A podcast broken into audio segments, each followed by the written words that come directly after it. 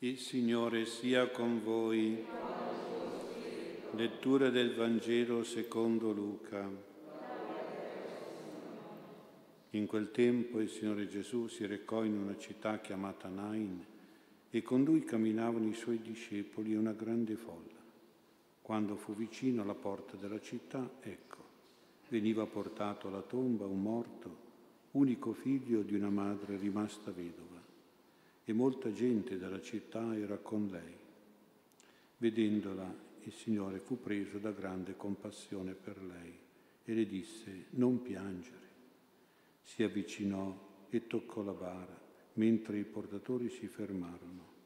Poi disse, giovinetto, al, dico a te, alzati. Il morto si mise seduto e cominciò a parlare, ed egli lo restituì a sua madre. Tutti furono presi da timore e glorificavano Dio dicendo, un grande profeta è sorto tra noi e Dio ha visitato il suo popolo.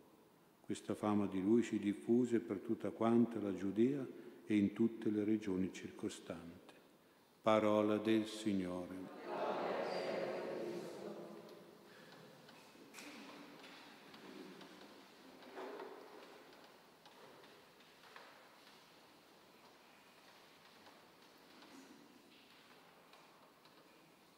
Sia lodato Gesù Cristo. Il Vangelo di questa sera ci fa vedere un Gesù che si imbatte in un corteo funebre, in un funerale alle porte della città di Nain. Sicuramente non è il primo e l'unico funerale a cui Gesù ha partecipato. Nei trent'anni a Nazareth avrà seguito molti funerali insieme a San Giuseppe e poi allo stesso funerale di San Giuseppe.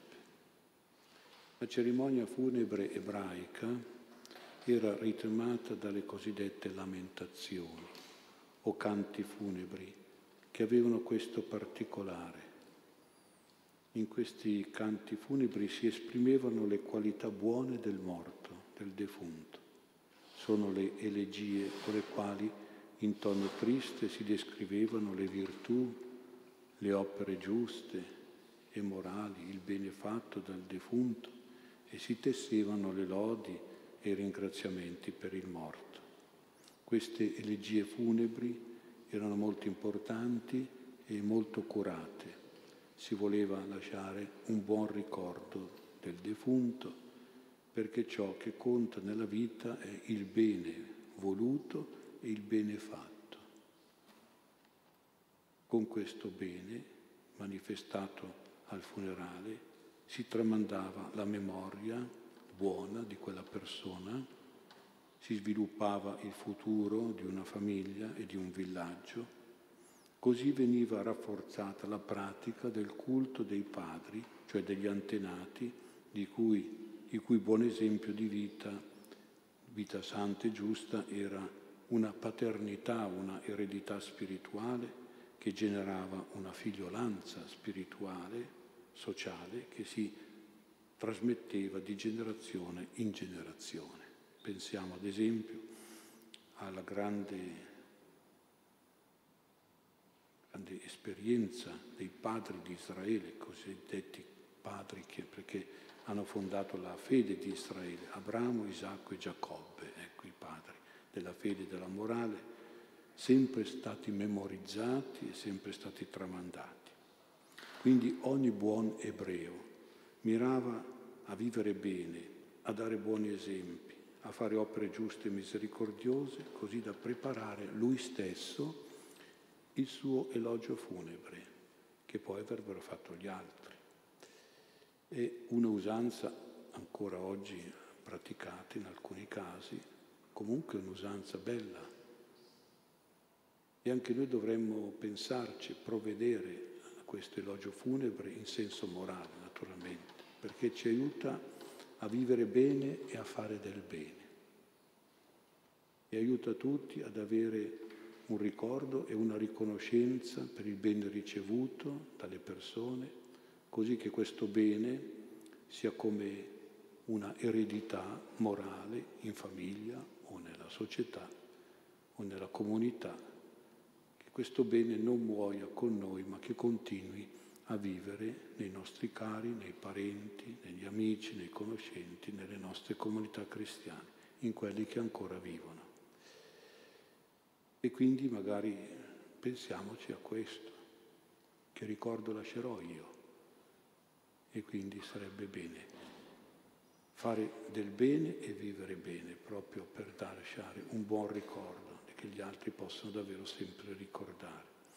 Questo elogio funebre aveva poi una prova di verità.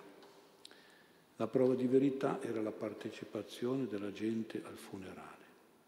È vero che nell'elogio si pensa e si parla solo del bene di una persona e non del male che ha fatto o dei difetti di carattere che aveva o degli errori di vita, però questo bene era comprovato, misurato sul numero delle persone che partecipavano al funerale. Poca gente vuol dire poco bene, tanta gente vuol dire che ha fatto tanto bene. Nel caso del Vangelo si dice che molta gente della città era con lei, con la madre vedova. Certo quella molta gente era attirata dalla compassione per quella donna sfortunata che già aveva perso il marito e ora perdeva anche l'unico figlio. Ma si trattava sicuramente di una famiglia di persone buone, quel tipo di persone rispettose, giuste con tutti, disponibili e generose con tutti e che quindi sanno attirare tanta gente nel momento del lutto, dei lutti della loro famiglia. Mi immagino che al funerale di San Giuseppe ci sia stato proprio tutta Nazareth, tutta Nazareth a testimoniare la sua bontà, la sua santità, la sua giustizia, la sua religiosità. Chissà che gran funerale è stato e che elogi funebri sono stati detti per San Giuseppe. Dobbiamo avere anche noi tanta stima per San Giuseppe, anche immaginando tutto il bene che di lui è stato detto proprio nel giorno del suo funerale. Comunque all'occhio di Gesù non deve essere sfuggita questa folla numerosa, questa molta gente che testimoniava a favore di quel morto giovane e di quella madre vedova. Ma veniamo al comportamento di Gesù che è particolarmente toccante. Il Vangelo parla di grande compassione che Gesù sente per quella donna. E il verbo usato è tipico di una compassione materna. Quindi in Gesù uomo, maschio, c'è questo sentimento materno profondo, questo umanissimo partecipazione materna che si manifesta in quel voler fermare le lacrime di quella donna. Le disse non piangere. Vedere una persona che piange tocca sempre il cuore e porta a fare subito e a fare di tutto per fermare quelle lacrime. Questa povera donna aveva già pianto tanto per la morte del marito, ora piangeva per la morte dell'unico figlio e avrebbe continuato a piangere per la sua solitudine, per la mancanza di aiuto e di protezione e di dialogo e di sicurezza cui sarebbe andata in, incontro. A volte si piange di più per la morte morale, quando per esempio muore una relazione, muore magari un matrimonio, muore una famiglia, la morte delle relazioni di affetto, la morte del voler bene ai propri cari, qualche volta muore anche questo, la morte del senso della vita, la morte della sicurezza e della serenità, la morte della felicità e della speranza, la morte delle parole di attenzione e dei gesti di tenerezza. Anche questi lutti morali hanno bisogno di tanta compassione. E se dovessimo incontrare persone così, dobbiamo essere capaci di dare questa consolazione, questa compassione grande di Gesù per queste lacrime. A queste persone in lutto spirituale dobbiamo dire come Gesù non piangere e dobbiamo fare qualcosa per poter far tornare la serenità e magari anche il sorriso, la volontà e la voglia di vivere, di risollevarsi, di com- comunicare, di ricominciare, di riprendere coraggio, di riprendere forza nella vita. Gesù poi ha fatto un miracolo di risurrezione con un ordine, un comando tipico del Dio creatore, Vedete qui non c'è nessun gesto di Gesù, nessuna preghiera di Gesù, solo una parola di comando, anzi proprio una parola. Dico a te, Dio disse sia questo e questo fu. Ecco il Dio creatore, ecco la potenza della parola di Dio, della parola di Cristo che fa tornare in vita, ma soprattutto fa tornare in parola, in dialogo. Si sedette e cominciò a parlare. Bello vedere questa vita che riprende con la parola, col parlare. Le persone vive sono le persone che parlano e si parlano. Quando in una relazione, soprattutto coniugale e familiare, le persone non parlano più, non si parlano più, sono come persone morte e la morte entra in quella relazione, in quel matrimonio, in quella famiglia.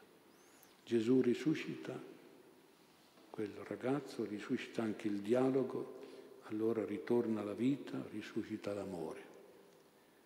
E questo dialogo, questa relazione, questo parlare deve cominciare soprattutto nella adolescenza, perché l'adolescenza è l'età della chiusura in se stessi e del silenzio muto, è l'età del giovinetto di cui abbiamo sentito parlare nel Vangelo. Questa parola con cui Gesù si rivolge al morto ci rivela l'età, quella che noi chiamiamo oggi età dell'adolescenza, dai 13 anni in su. È l'età critica del, dell'io introverso, dell'io egoista, muto, chiuso, isolato, qualche volta malato, in preda della schizofrenia, della anoressia, dello squilibrio, della pazzia, della nevrosi, della psicosi, una specie di autismo patologico. Ecco allora, forse la base di quella morte del giovinetto c'è stato lo shock o il trauma della morte del papà e questa morte probabilmente l'ha chiuso alla relazione, al dialogo essenziale, primordiale, anzitutto col padre morto, ma poi anche col mondo, con gli altri, facendolo piombare in un mutismo spirituale, psicologico che forse lo ha portato anche alla morte fisica, alla malattia. Da qui l'importanza della figura paterna, ce lo ricorda proprio San Giuseppe, soprattutto nei periodi critici dell'adolescenza, quando magari proprio un padre si scoraggia e dice io con mio figlio non riesco più a parlare, non riesco più a farmi capire, non riesco più a farmi ubbidire, perché è entrato in un'età che non mi ascolta più.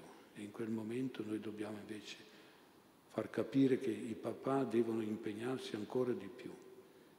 Allora penso che sia importante anche la preghiera a San Giuseppe perché lui preghi Gesù per i nostri adolescenti, i nostri giovinetti, i nostri ragazzi e le nostre ragazze e operi Gesù tante grazie per questi nostri ragazzi. Tanti ragazzi e ragazze anche oggi hanno bisogno di una risurrezione morale e spirituale. Tanti ragazzi e ragazze anche oggi hanno bisogno che Gesù li restituisca alla madre e al padre, perché se ne sono allontanati, distaccati.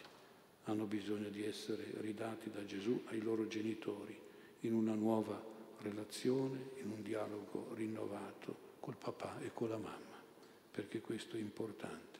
In quell'età tanto critica e tanto difficile che ci sia un dialogo che papà e mamma possano ancora dire qualcosa, farsi ascoltare e dialogare con i propri figli, con i propri giovinetti. Come bello quel particolare Gesù stesso a dare e a consegnare il giovinetto alla sua mamma, certamente per un abbraccio di amore, di pace, di vita, di felicità e di dialogo rinnovato e ritrovato e che San Giuseppe possa davvero intercedere per questa grazia di risurrezione per questo miracolo di salvezza per noi, per i nostri ragazzi, nelle nostre famiglie.